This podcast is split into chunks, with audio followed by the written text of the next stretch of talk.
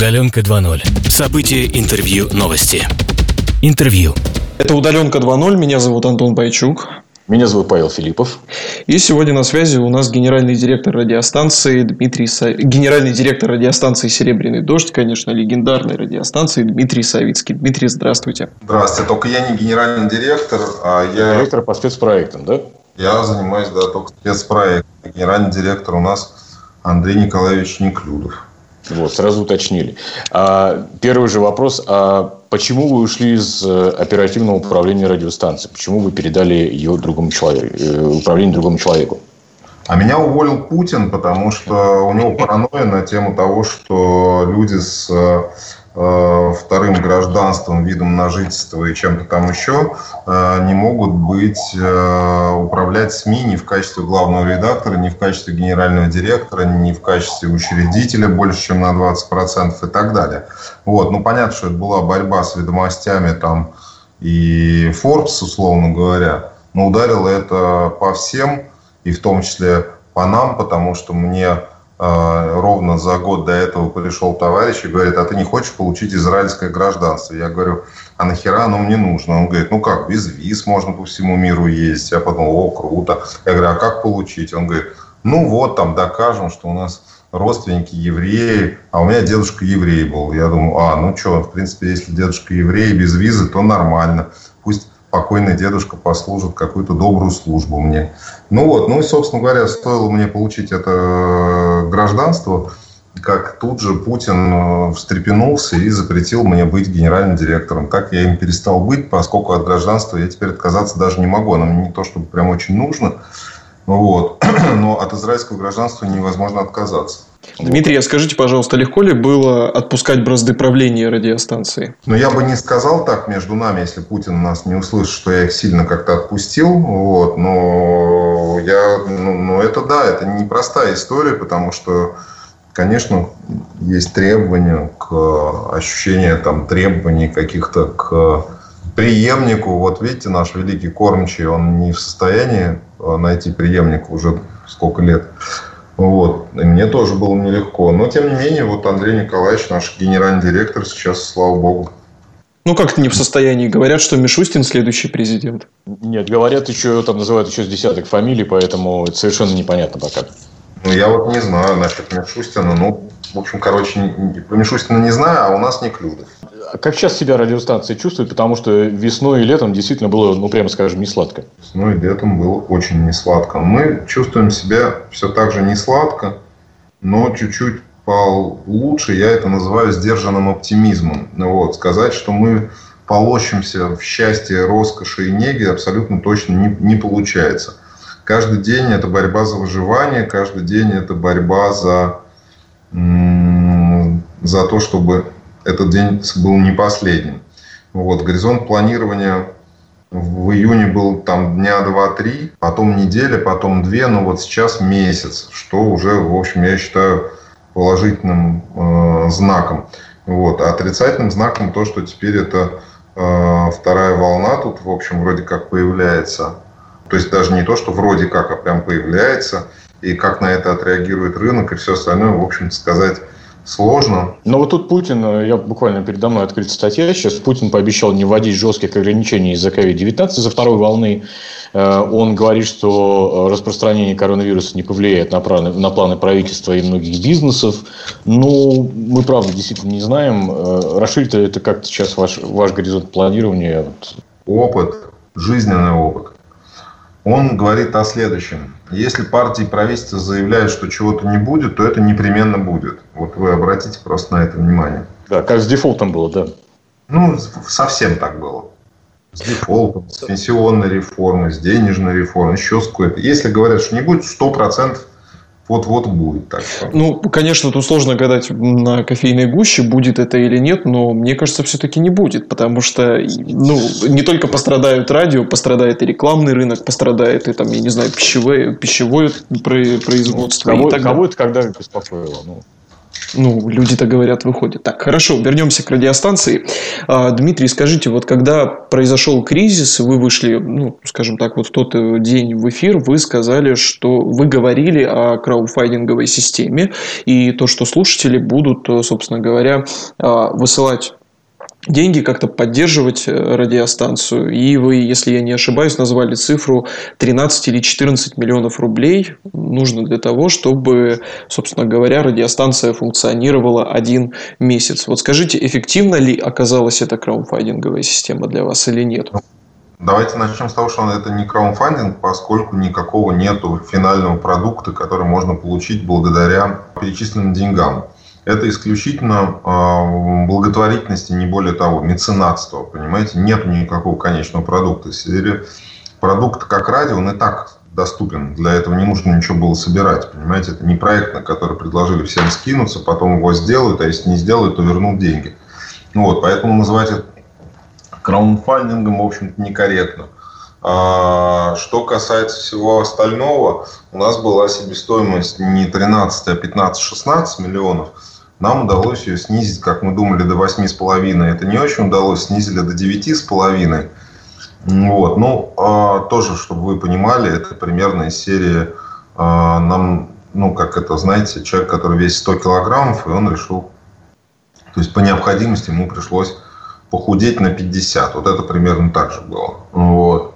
А, и мы в таком, в общем-то, состоянии находимся – Минус в том, что безумно тяжело в таком состоянии находиться, а просто не хватает людей. Ну, мы летим там, ну, это режим энергосбережения. Знаете, как в телефоне, когда у вас половина приложений не работает, работает только самое необходимое. Вот. А плюс в том, что мы в таком состоянии, ну, менее уязвимы, скажем так. И можем, может быть, еще там какое-то время продержимся. Вот. А слушатели нам помогли на 16 миллионов рублей, за что им низкий поклон и благодарность. Ну вот, собственно, не знаю, что еще вам сказать по этому поводу. У нас долги были на 42 миллиона. Они остались или они закрыты сейчас? Частично закрыты. Что-то осталось, но оно как осталось? Перенеслось на следующий год, как, например, аренда, которую мы будем выплачивать в следующем году двойную. Ну, там все по-разному, в общем. А такой вопрос. Вот, э, ну, знаете, как кризис часто бывает, э, практически в любой, наверное, когда бедный становится беднее, богатый становится богаче. И, э, а у вас радиостанция, радиостанция «Серебряный дождь», она ориентирована, ну, во всяком случае, как-то выглядит на такой люкс-сегмент, радио не для всех – ну и так далее. Как вам кажется, почему э, эта стратегия не сработала, то есть вот работа на люкс-сегмент в данной ситуации, или вот эта вот эм, история, когда богатые становятся богаче, здесь не транслировалась просто в рекламные контракты? Нет, спасибо, что вы нам так льстите про люкс, там, бла-бла-бла, но на самом деле у нас станция ориентирована на средний класс, которого и раньше-то, в общем-то, не было.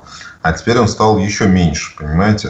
То есть, как бы эти люди есть, но, но это просто смешно по сравнению с тем, какой средний класс в какой там европейской стране или, например, в США. Понимаете? Вот. А, поэтому, поэтому, к сожалению, а, ну вот, да, к сожалению, все вот так.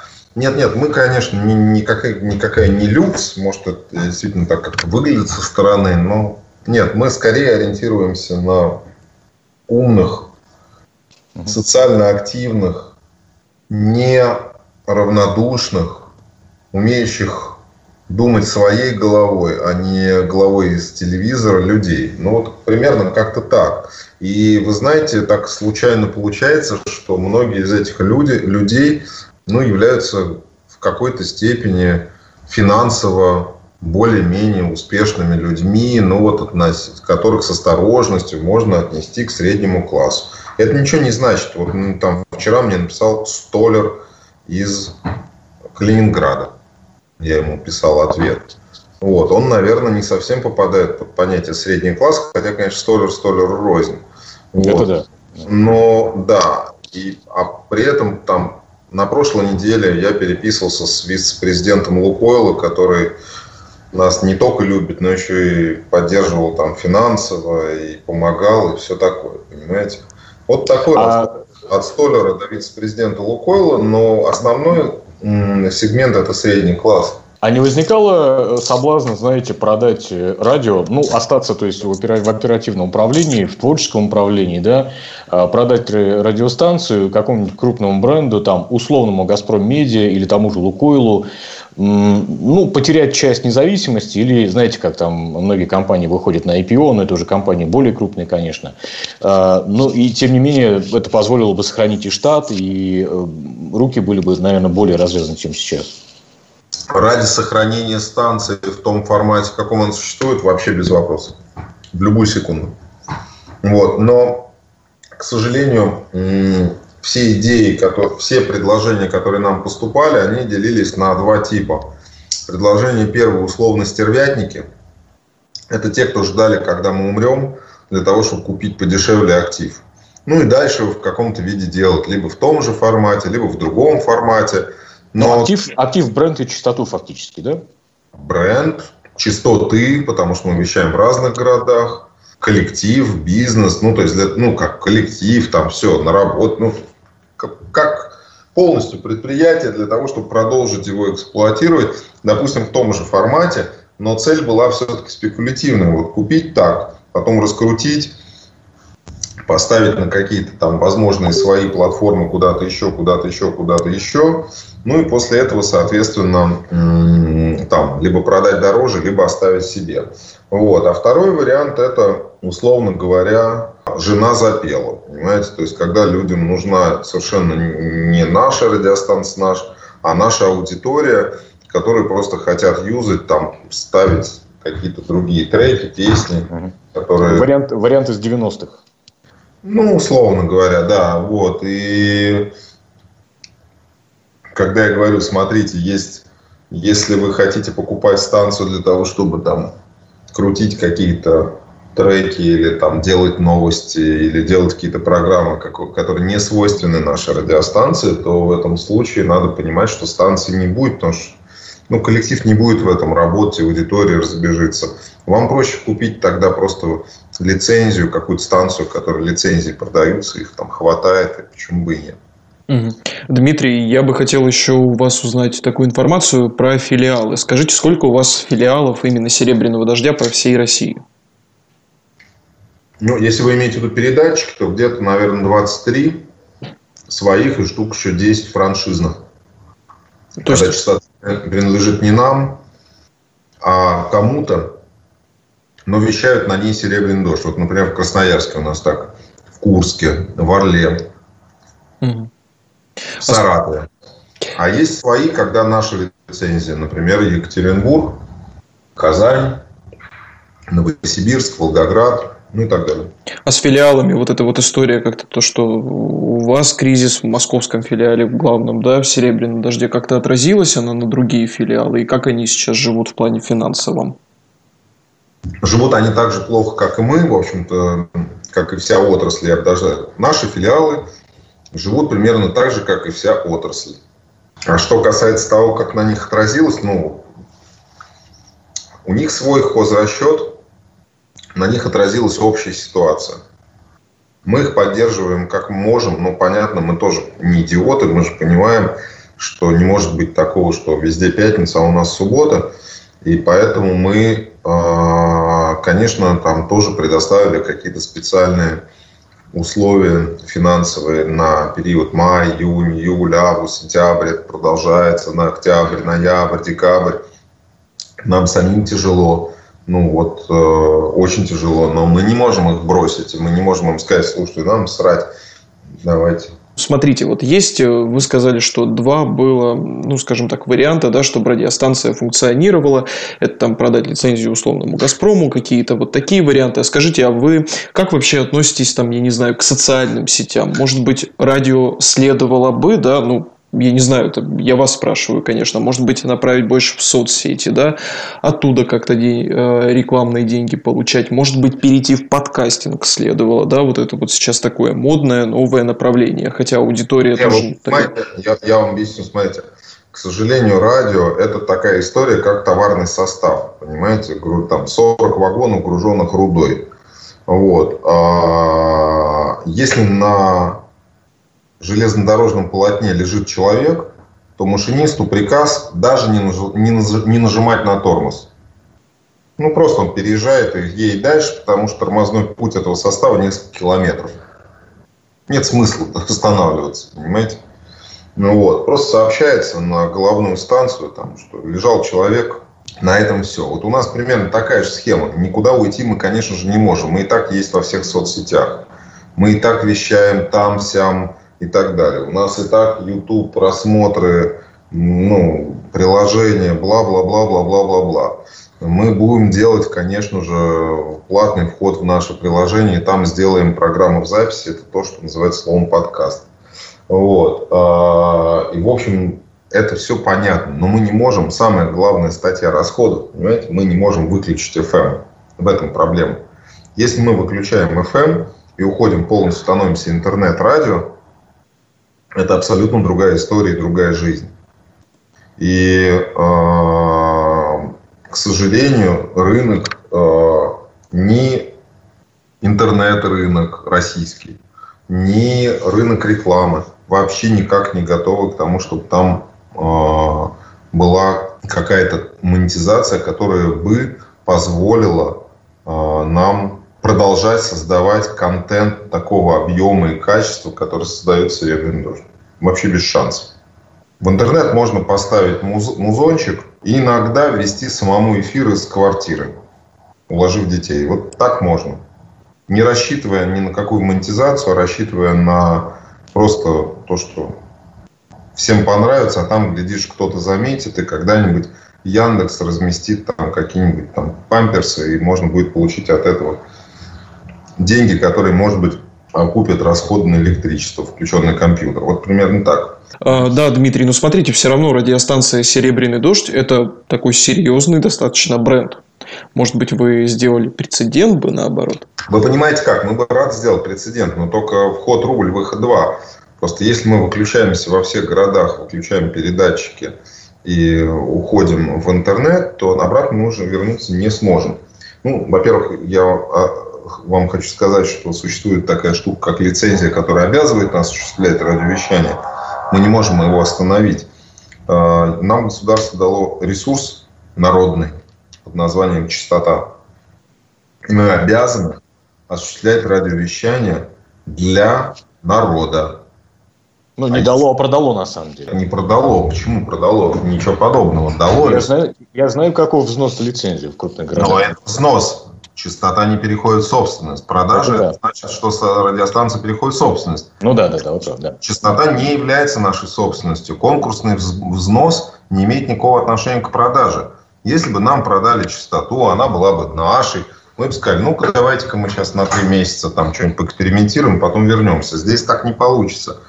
Ну вот. Но даже если бы, например, кто-то сказал, да экспериментируйте, мы у вас не заберем лицензию, нет проблем, то все равно мы бы, конечно, не могли это сделать, потому что есть, тем не менее, контракты, которые надо отрабатывать, старые, которые текущие идут, что значит выключить радио. А так, ну, главное, что мы и так параллельно там присутствуем. Ничто не мешает рекламодателям покупать наш, нашу страничку сайта, наше приложение. Только покупателей что-то не видно. Понимаете, под все разговоры про то, как лидирует интернет и умирает радио, радио при этом именно радио интересует, именно FM интересует, а не интернет-вещание. Ну, по последним данным, которые я видел, э, по-моему, это, может быть, была медиалогия или какой-то там э, другой ресурс. Насколько я понимаю, э, принт падает сильно, радио держится достаточно стабильно уже достаточно давно. Ничего не происходит. Да, держимся. Стараемся. А, Дмитрий, а, такой тогда вопрос. Смотрите, вы говорите, что рекламодатели все равно как бы они идут на радио, они идут на FM-диапазон. Но вот тут друг, другая ситуация, да? Есть другие, опять же, радиостанции, предположим, «Эхо Москвы». И я вот сегодня слушал Венедиктова, который говорил, что на донаты так называемые, да, через YouTube, которые шли и так далее, они вот сделали отремонтировали, ну, сделали там, купили студию. По крайней мере, они так говорят сами. Пробовали вы как-то, может быть, бюджету именно вложить, может, в YouTube свой канал, да, и уже оттуда какую-то монетизацию? Ну, мы вкладываем, мы получаем, но это все, ну, порядок, ну, это смешно, понимаете, ну, вот э, Э, ну, что-то, конечно, мы получаем. Да, мы максимально, это единственная соцсеть, которая монетизируется, потому что нам платят за авторские права. Ну, мы максимально все наши усилия направили на YouTube. Да, нам удалось довести монетизацию там до каких-то там денег, сейчас я вам даже скажу, до каких. Ну, просто это смешно в масштабах мировой революции. Это ни о чем там, условно говоря, мы получаем 400 тысяч рублей в месяц в YouTube. Ну, как бы окей, спасибо большое, а у нас расходник 9,5 миллионов. Ну, вот, вот, собственно, и все. То есть мы можем усраться просто, понимаете, вставать, ходить на ушах, танцевать в перьях. Но 400 тысяч мы никаким каком не превратим в 14 миллионов, понимаете? А вы упомянули, что сделаете платным вход в ваше, ваше приложение, э, ну и доступ к записям программ. А как вам кажется, готов у нас народ платить, э, ну, тот же самый средний класс, почти несуществующий, за доступ к контенту? Я понимаю, что прецеденты у нас, конечно, есть, но если сравнить э, этот рынок с рынком Соединенных Штатов или там Великобритании, Европы, да, он, конечно, ничтожен, наверное. Смотрите, какая история. У нас вопрос не в среднем классе. Плата за контент настолько мизерная, что вопрос совершенно не в плате за контент, а вопрос психологии людей. Вы, э, вы, я уверен, что этого не помните, но когда-то было в диковинку странно, ненормально, э, дико и совершенно как-то ну, как-то ну, было просто не укладывалось в голове. Платить за воду в офисе, за кулер. Платить за почему? воду. Я, я помню, я помню. Знаете, платить за воду? Так она же из крана течет бесплатно. И качество. Понимаете? Ну вот то-то и оно, понимаете, люди привыкли. Также странно было когда-то платить за парковки. А сейчас уже это никого не удивляет, как можно не платить за парковки. Ты приезжаешь, как, ну, где, где тут платить за парковку. Вот. И чувствуешь себя очень неуверенно, если вдруг ты не находишь, как, сколько стоит парковка, потому что бесплатная она быть не может, а штраф приедет 5000 рублей. Понимаете? Вот. И то же самое с контентом. Ну, люди у нас ментально все привыкли на халяву. Ничего не хотят покупать, ничего не, ни за что не хотят платить. Это вопрос времени, абсолютно точно будут. Вот, и вопрос не в деньгах. Но что касается, что касается нас, мы хотим предложить просто такие опции. Мы просто изучили уже довольно хорошо ситуацию и чаяния, и надежды наших слушателей. И мы знаем, то, чего им не хватает. На сегодняшний день приложение, наше приложение «Серебряного дождя», оно э, такого уровня, что это абсолютно точно можно сказать, что это вот абсолютнейший там отель, твердые там 4 с плюсом звезды, понимаете? Mm. То есть более чем достаточно для того, чтобы там жили бесплатно. Но мы можем сделать отдельное, построить здание рядом, которое будет семизвездочное с бассейном, джакузи, павлинами и прочей херней. Ну вот, там нужно будет немножко заплатить. Но там будут классные опции. Да, ну вот такой тоже интересный, интересная ситуация. Это ну, вот серебряный, да, дождь есть, есть телеканал, опять же, дождь. Вот там вот система донатов, она, ну, донатов, да, пожертвований, да, она как-то работает. Вот вы не собираетесь ли вообще полностью, например, вот перевести э, станцию именно на пожертвования и на донаты? Хотите нас ну, слушать, ну, пожалуйста. В том, что, в том, что не касается FM-диапазона, конечно, да. Да. Ну, нет. Нет. Нет, для нас важно просто потребление рекламы. Много рекламы. Мы, в отличие от телеканала «Дождь», к которому мы не имеем никакого отношения, вот, э, в отличие от них, мы э, даст, общедоступные бесплатные, они же в кабеле за деньги. Вот. Поэтому нет, нам важно, чтобы у нас было приложение, через которое любой человек мог нас слушать, и наш эфир был для него доступен. А уже сервисные какие-то дополнительные опции – вкусные ништяки и так далее, они были за какую-то там несуровую денежку. А правильно ли я понимаю, что в былые времена у вас э, работало порядка 130 человек в офисе? Ну да, это такая немножко размытая цифра, потому что не очень понятно, что такое 130 человек в офисе. Дело в том, что есть, например, ведущие, которые приезжают один раз в неделю записывать программу. Ну, или колумнисты, колумнисты такие. Это работают, ну, ведущие, там не обязательно колумнисты, колумнисты, ведущие, неважно. Хорошо, один раз в неделю человек приезжает. Это он как бы работает или не работает. Вот. Или, например, приезжает человек один раз в месяц записывать кучу программ, там, маленьких, например, межпрограммах. Это работает или нет? Людей, которые ежедневно выходили, приезжали сюда на работу, ну, как бы вот с утра и до вечера находились здесь, это было где-то порядка там, 60 человек. А полный штат, да, вот если брать вообще прям всех-всех-всех, ну, где-то до 130. Э, насколько я понимаю, господин Неклюдов, когда пришел, э, когда стал генеральным директором радиостанции, э, первая его задача была оптимизация, да? Это так? Нет, не так. Вообще не было такой задачи. У нас уходил предыдущий генеральный директор, я искал того, кто может быть вместо него, и предложил Неклюдову, поэтому никаких задач особо не было. У нас была, ну, для него была такая задача, наверное, это его конек, он в этом хорошо разбирается, это всякие электронные вопросы, типа там приложения, вот, например, новое приложение, это его детище абсолютно, потому что у нас раньше было до этого другое, старое приложение, сейчас оно уже не поддерживается, мы вот в, по-моему, в начале этого года запустили новое, или в конце прошлого, новое приложение, на котором мы работаем. Вот еще какие-то вещи. Ну, а потом вот в марте произошло то, что произошло, и уже, да, тут, конечно, пришлось разгребать это все и ложить, грудью на амбразуру ложиться. А как вы принимали решение? Я не знаю, это было коллегиально или э, ему на откуп дали? Э, ведь, э, ну, действительно, что касается творческих единиц, там бывает ну, жалко человека увольнять, убирать. Хотя, с другой стороны, мы понимаем, что там радио, как и любой другой медиапродукт, э, формат его периодически меняется, это тоже нормально. Какие-то люди уходят, какие-то приходят. Это тоже нормально. Но вот, тем не менее, в такой кризисной ситуации как это происходило? Ну, у нас маленький коллектив и не, немного людей, поэтому мы просто, когда это началось, мы по зуму все встречались, обсуждали и тупо раскидывали, кто с кем поговорит, кто, кто с кем обсудит, предпринимали действия по сетке и все. Ну, я не могу сказать, что это делал все он или это все делал я. Что-то он, что-то я, что-то еще там редактор. Ну, все вместе. Знаете, вы говорите, кто, кто спасал после кораблекрушения, матросов. Нет, воды. вопрос, Дмитрий, вопрос, вопрос, вопрос не совсем в этом. Я понимаю, да, вопрос не совсем в этом, вопрос а. в том, как вам давались эти решения э, по тому, что вот с этим человеком мы расстаемся. Не, они нам давались очень-очень тяжело. Это было морально очень тяжело, потому что м- все эти люди, они были специалисты.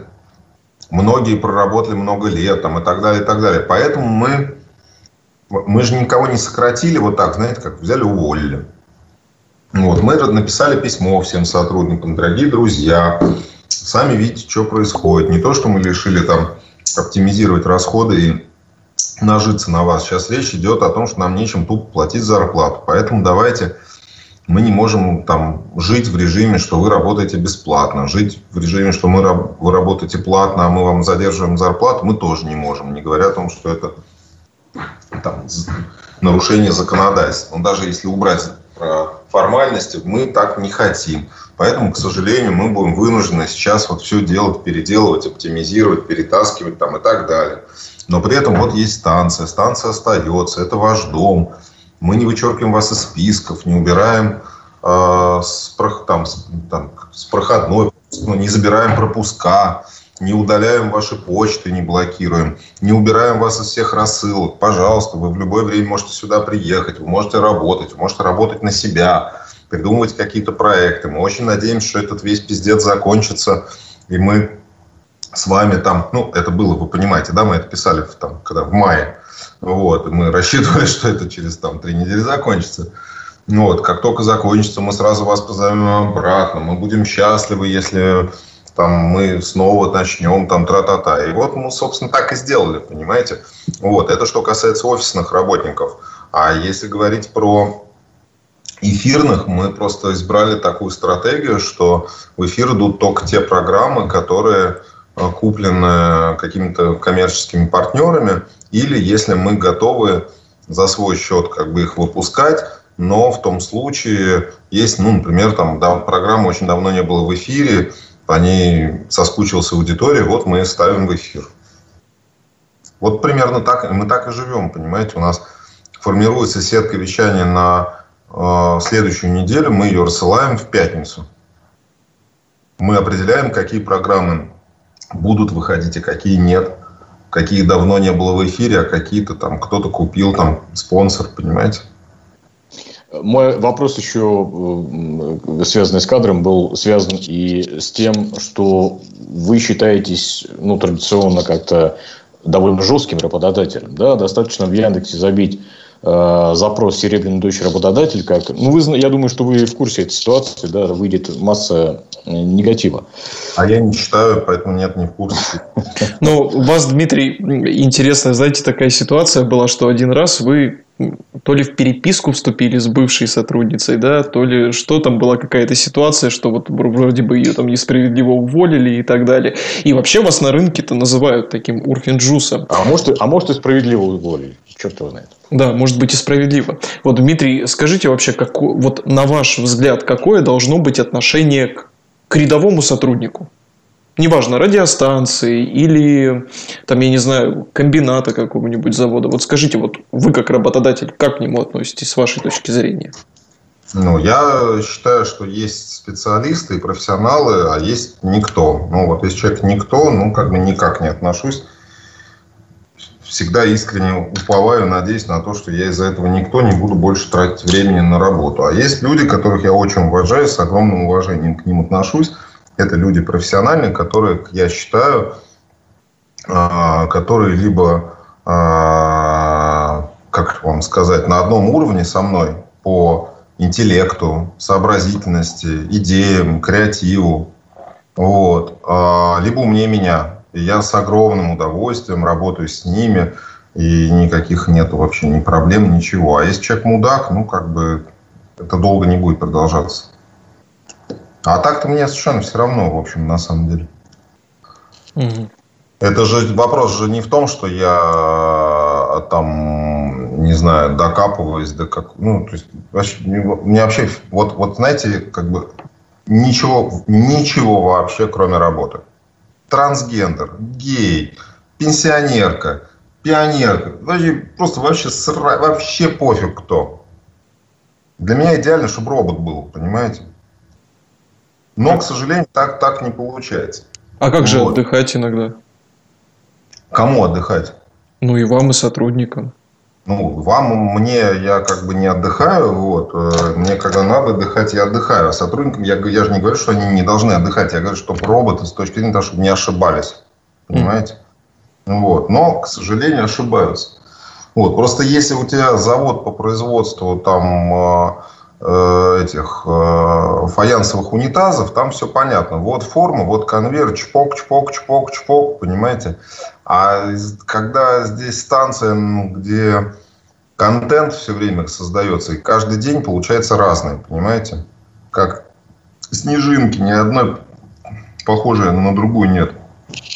Слушай, я, кстати, по, по поводу, да, прошу прощения, по поводу контента. Э, вот на разных радиостанциях, на радиостанциях мейнстримовых, Э, там алгоритм принятия решений по поводу того, что будет в эфире, он э, ну, понятен. Я имею в виду, что есть э, тестирование на фокус-группах, есть всякие хит-парады.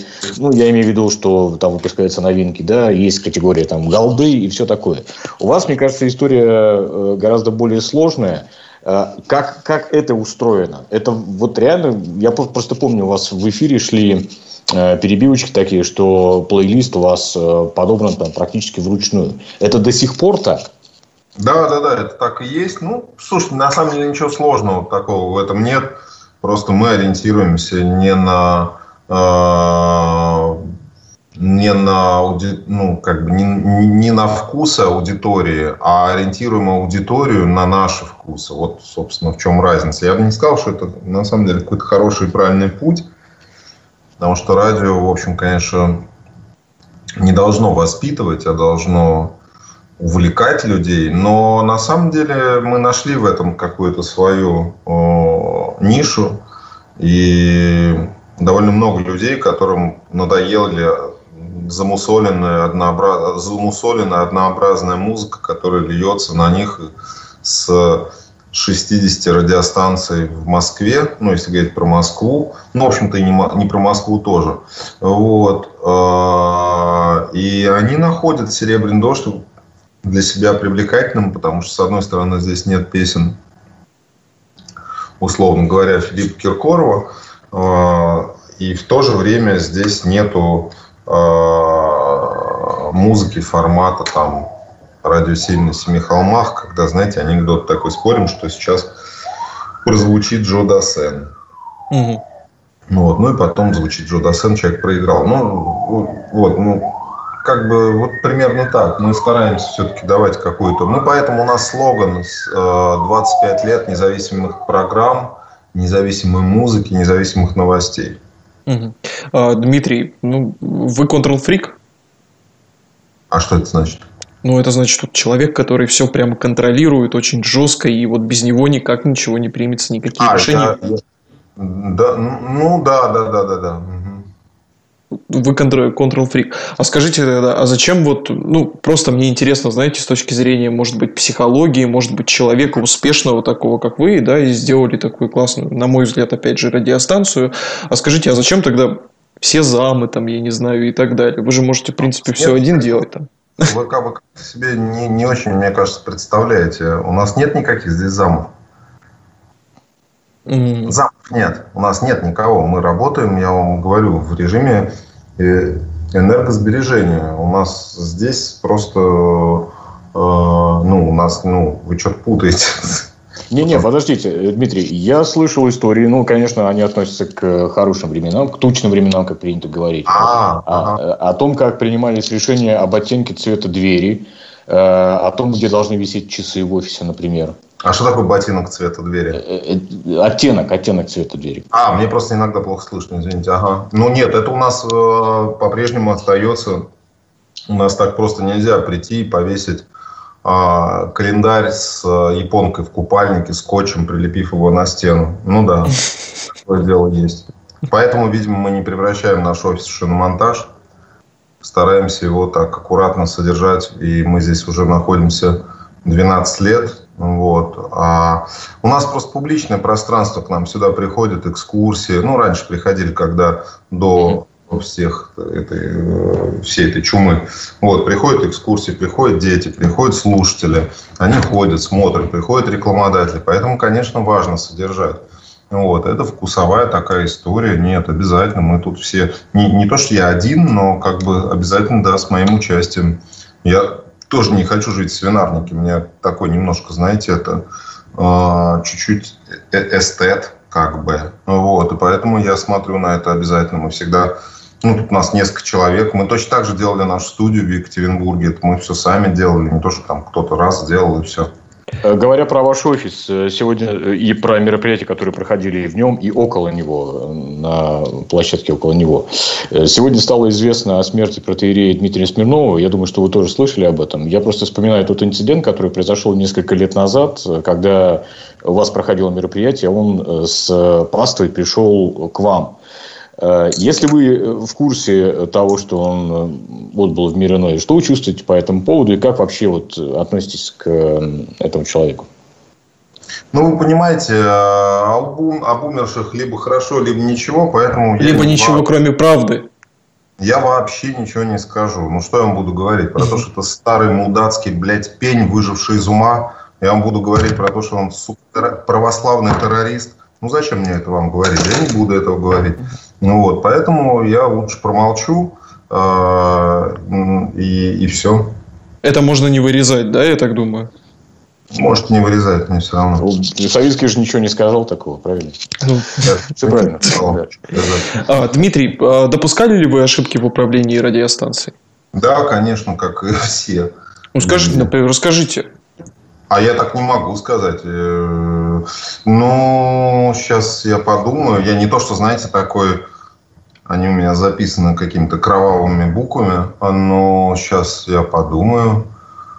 Ну, может быть, случалась, случалась ситуация, когда вы приходили к человеку, с которым мы там поспорили, э, назвали его теми словами, которыми не назвали Смирнова сейчас, и говорили, блин, я был неправ. Да, да, было такое. Ну, не совсем так, я там, ну, я просто говорил немножко про другое, но человек как-то воспринял это на свой счет, хотя я не его имел в виду, ну, в общем, вообще все было не, не так, как он себе представлял, но его это очень как-то резануло, и я извинился перед ним и, в общем-то, объяснился и сказал, что я совершенно не хотел его обидеть и не имел в виду. Но это не другое, это не ошибки радиостанции, это ну, какие-то просто личные взаимоотношения там, с сотрудниками. Ну, вот. А если говорить про ошибки, связанные с радиостанцией, в 96 году я общался с Колей Фоменко, и мы с ним придумали делать программу юмористическую, смешную. И как-то вот по дороге ко мне он завернул на русское радио и до нас уже не доехал. Я считаю, что это была моя ошибка, что я тогда его как-то не дожал, не допек там, и так далее. В году там каком-нибудь типа 98-м э, мы хотели купить в Питере частоту и уже договорились с одним парнем известным, который оказался э, болтуном и э, немножко такой с менталитетом грузчика. То есть мы обо всем с ним договорились. А, он дал цену, мы, окей, мы ударили по рукам, он переделал там уже все документы, все было готово, и вот уже когда оставался один шаг до финала, он сказал, а, что-то я подумал, что-то маловато, и поднял цену там типа на 25%. Вот, цена повышенная на 25%, это было, ну, как бы все еще в рынке, ну, просто из какого-то среднего порога мы переехали в верхний. Но я просто из принципа сказал, пошел бы он нахуй. Вот. Ну, потому что так не делается. Он напомнил мне грузчика, который привез пенсионерке пианино, выгрузил, вот, а потом начал говорить, о, мамаша, да у вас тут дверь не в ту сторону открылась. Ну-ка, накинь-ка червончик. А уже пианино стоит, понимаете, на улице. Уже туча собирается, вот-вот дождь пойдет. Вот, вот он как бы мне напомнил такого мудака-грузчика, и я сказал, да пошел он в жопу, не будем мы с ним дело иметь. И мы не, тогда эта сделка в результате не состоялась, ничего мы не купили. Вот. А теперь я понимаю, что это была ошибка, нужно было плюнуть на, не знаю, на что, на гордость там и на, ну просто забить на то, что он оказался болтуном угу. и непорядочным человеком, и все-таки сделать эту сделку, потому что мы в Питере не вещаем до сих пор. Ну, что сейчас вспоминать, слушайте, только угу. расстраиваться. Я но таких случаев, конечно, были, но миллионов было. Угу. А, Дмитрий, еще, значит, э, ну, один из, так, я не знаю, как бы это сказать, самых классных, наверное. Один из брендов, да. фактически брендов. Да, брендов и один из самых классных проектов, которые, ну, на мой, опять же, взгляд, да, развлекательный, для широкой такой аудитории были сделаны, это, конечно же, премия «Серебряная калоша». Премия, я так понимаю, я ее смотрел с 2000, по-моему, 4 или 5 года, и было это действительно очень смешно, это было с юмором и так далее. А, скажите, пожалуйста, как а, вот в рамках вот теперешних сегодняшних реалий, как вы думаете, вообще реально сделать такую же премию? Или нет? Нет, мы же ее поэтому и не делаем. Именно по этой причине мы ее не делаем уже несколько лет. Именно из-за того, что изменилось несколько важных факторов, понимаете?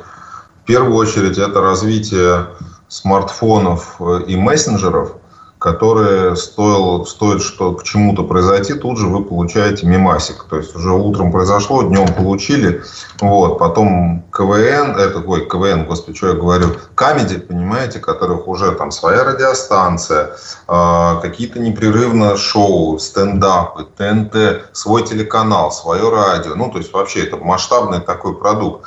Вот. YouTube моментально распространяет. И вот представьте себе, э, ну, вот произошла какая-то ситуация, уже все пошутили, уже анекдоты рассказали, все оторжались, все там, все ржак, уже все, видосики, пару, уже Ургант посмеялся на первом канале, все, прям класс. Прошло 9, 10 месяцев. Угу. Серебряный дождь смеется над тем же на серебряной калош. Ну, вот это странно, понимаете?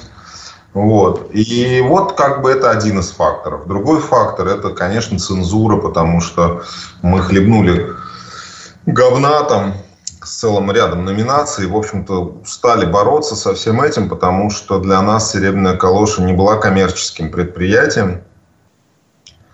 Если бы она хотя бы была бы им, то тогда мы бы понимали, за что мы боремся, что мы, окей, огребаем там пиздюлей по полной программе, но при этом как бы мы зарабатываем какие-то огромные миллионы, миллиарды. А когда мы делаем ее на грани рентабельности, потому что опять-таки тоже один из факторов. Очень многие люди ходили год из года, год из года, и каждый год поднималась немножко вот эта планка ожиданий, поднималась, поднималась, поднималась. И каждый раз, ну-ка, ну-ка, ребята, ну-ка, а чем же вы нас удивите в этот раз? Вот, и как бы надо было все время удивлять и так далее, заставлять смеяться, и в то же время, чтобы это были не шутки про сиськи-письки, а про что-то более как бы с, с интеллектом. Вот, все это было очень сложно. Вот. А... Но вы, однако, Дмитрий, очень хорошо справлялись, я вам хочу сказать. Ну, условно, хорошо, ну окей, допустим, хорошо, но просто когда ты хорошо справляешься, а при этом денег не получаешь, но получаешь регулярно пиздюли то от одного, то от другого, то от третьего, то от четвертого, в общем-то, на самом деле от всех. Вот. А, то в какой-то момент это все надоедает, и ты не очень понимаешь, зачем ты это делаешь, потому что изначально «Серебряная калоша» предназначалась как мероприятие, промоутирующее радиостанцию – а в результате все закончилось тем, что ну, есть отдельный бренд «Серебряная калоша», есть отдельный бренд «Серебряный дождь». «Серебряный дождь» знают ну, как бы все, очень хорошая узнаваемость марки. «Серебряную калошу» знают тоже все, прекрасно узнаваемость марки. И никакой необходимости дальше «Серебряной калоши» промоутировать радиостанцию уже нет, понимаете? Вот. Ну, и я могу еще так долго говорить, в том числе и законодательные меры, которые приключились.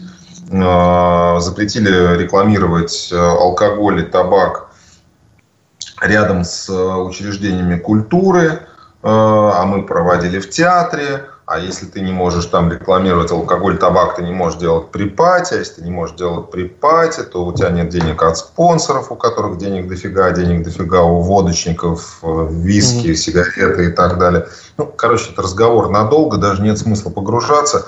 Калоша жила, отжила, прожила, и я не очень себе представляю, при каких обстоятельствах она могла бы вернуться обратно. Ну, только в том случае, если экономика просто переехала на какой-то качественно другой уровень, а при этом э, отменил, ну, не было бы никакой цензуры. Ну, так да, наверное. А ну, является ли еще одним фактором, ну, вот, прекращение серебряной калоши, то, что там количество пиздеца в стране, который происходит, ну, знаете, и, и, и та человеческая реакция. Номинации не хватит. Не, да, номинации не хватит. Ты просто не знаешь, из чего выбрать уже в последнее время. Ну, и это тоже, понимаете, а еще очень сильно разделилось общество. Это тоже немаловажный фактор. Мы это тоже очень хорошо почувствовали, когда вручали э, калошу патриарху за его там какие-то зафотошопленные часы. Тоже у меня большая проблема. Но, но в результате из-за этого просто получилась колоссальная проблема у нас, понимаете? Вот. А, простите, Дмитрий, а, а как это происходит? То есть вы вручили э, там серебряную калошу патриарху, вам потом кто-то позвонил, не, нам никто не звонит. Это полоумные православные активисты идут, подают на нас жалобу в прокуратуру. Прокуратура отрабатывает, нас проверяют, вводят на допросы туда-сюда, писать объяснительные, трали-вали. Ну, это ничем не закончилось, но как бы вы, ну, вы же понимаете, что никто от этого удовольствия не получил. Угу. Ну, вот примерно так. Поэтому и общество разделилось. Но мы пошутим про что-то. Сейчас все такие ранимые стали. Нет, да, ни малейшего нет желания, честно скажу, э, что-то делать по этому поводу. А, еще по поводу серебряной калоши. Скажите, вот это понятно, православный это один сегмент у нас, ну, скажем так, неадекватных, да, людей. Ну, я имею в виду православ... православие головного мозга, не когда все, наступает. Не все, чего да. Ну, православие головного мозга, я про этот говорю сегмент. А есть еще у нас звезды шоу-бизнеса, которые тоже, ну, наверняка на вас обижались, наверняка вам звонили, может быть, даже угрожали. Можете вот, ну, интересно просто про это рассказать? Ну да, так я говорю, вот мы огребали просто со всех сторон, понимаете, от государства, от бизнеса, от религии, ну, от, ну, вообще, от всего. И, в общем, это все стало тяжело, мы устали. А, у нас ведущий церемонии Андрей Фомин был. У нас на одной из... А, я, на самом деле, рассказываю об этом, когда к нам приходят здесь экскурсии. Они у меня в кабинете. здесь вот есть э, такой один а, экспонат. Вот. Вот я о нем рассказываю. А, у нас была номинация, в которой мы рассказывали о настоящих именах звезд. Ну, что там за псевдонимом таким-то скрывается там такой-то, такой-то. Я сейчас очень примитивно говорю, потому что это было очень давно, но там это было смешно, не так прямолинейно, как это я рассказываю. Но, в общем, смысл был примерно такой. Там были какие-то смешные подводки, какие-то ржаки, шутки. Ну, ничего такого особенного. Ну, узнает кто-то, что там, не знаю, э, настоящая фамилия, имя человека, там, который там, ну, узнает фамилию, имя Валерий, например. Ну, что в этом за проблема? Ну, окей.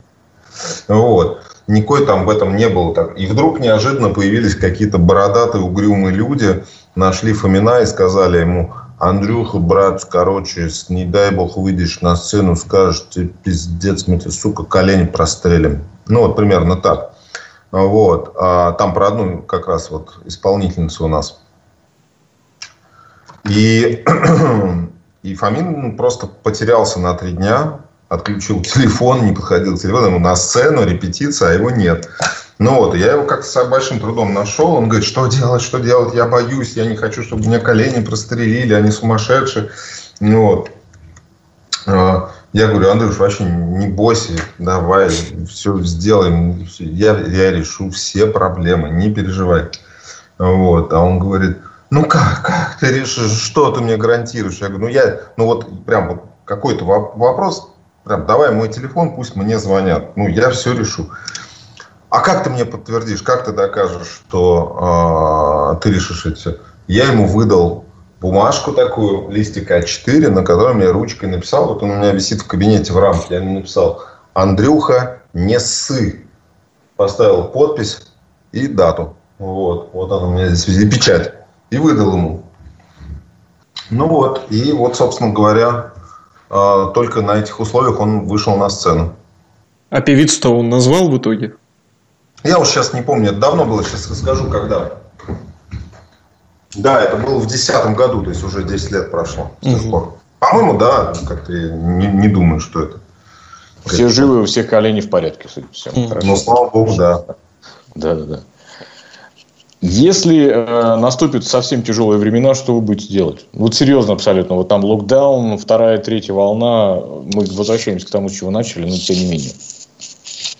Ну, а что вы имеете в виду, что я буду делать? В каком смысле? Ну, я имею в виду со, со станции. То есть, вы еще сократитесь, э, будет только музыкальный плейлист, например. Э, может быть, перейдете сотрудников совсем на удаленку. То есть, э, сейчас некоторые станции разговорные практикуют ведение эфиров из дома, например. Из, ну, то есть, они там по скайпу созваниваются, как мы сейчас да, с вами. Да, да это вообще плевать из дома. Какая разница? Из дома, не из дома. А кто аренду-то отменит? Ну, да вот в этом и вопрос, да. Да нет, может быть... Они из дома просто они боятся ездить по коронавирусному городу. Ну, это как бы вообще к делу не относится. Не, не. Я не знаю, мы будем делать, и стараюсь об этом не думать. Очень надеюсь, что мы как-то выкарабкаемся. Я надеюсь, что все-таки эта чертова пандемия как-то постепенно утихнет, и мы как-то прорвемся благодаря слушателям и благодаря самим себе, благодаря рекламодателям. Не знаю, не хочу думать об этом. Надеюсь, что все пройдет хорошо. А думать не хочу не потому, что я как страус зарываю голову в песок, а потому что особой идеи нет. Дмитрий, спасибо огромное. На самом деле, просто еще раз вам хочу сказать, что вы делаете э, клевую станцию. Я не знаю, каким это еще эпитетом описать, но ее, правда, классно слушать в любой момент времени. Я думаю, что вы это слышали миллион раз, но... Да нет, я, я готов послушать лишний раз. Это «Удаленка 2.0», Антон Байчук, Павел Филиппов. «Удаленка 2.0».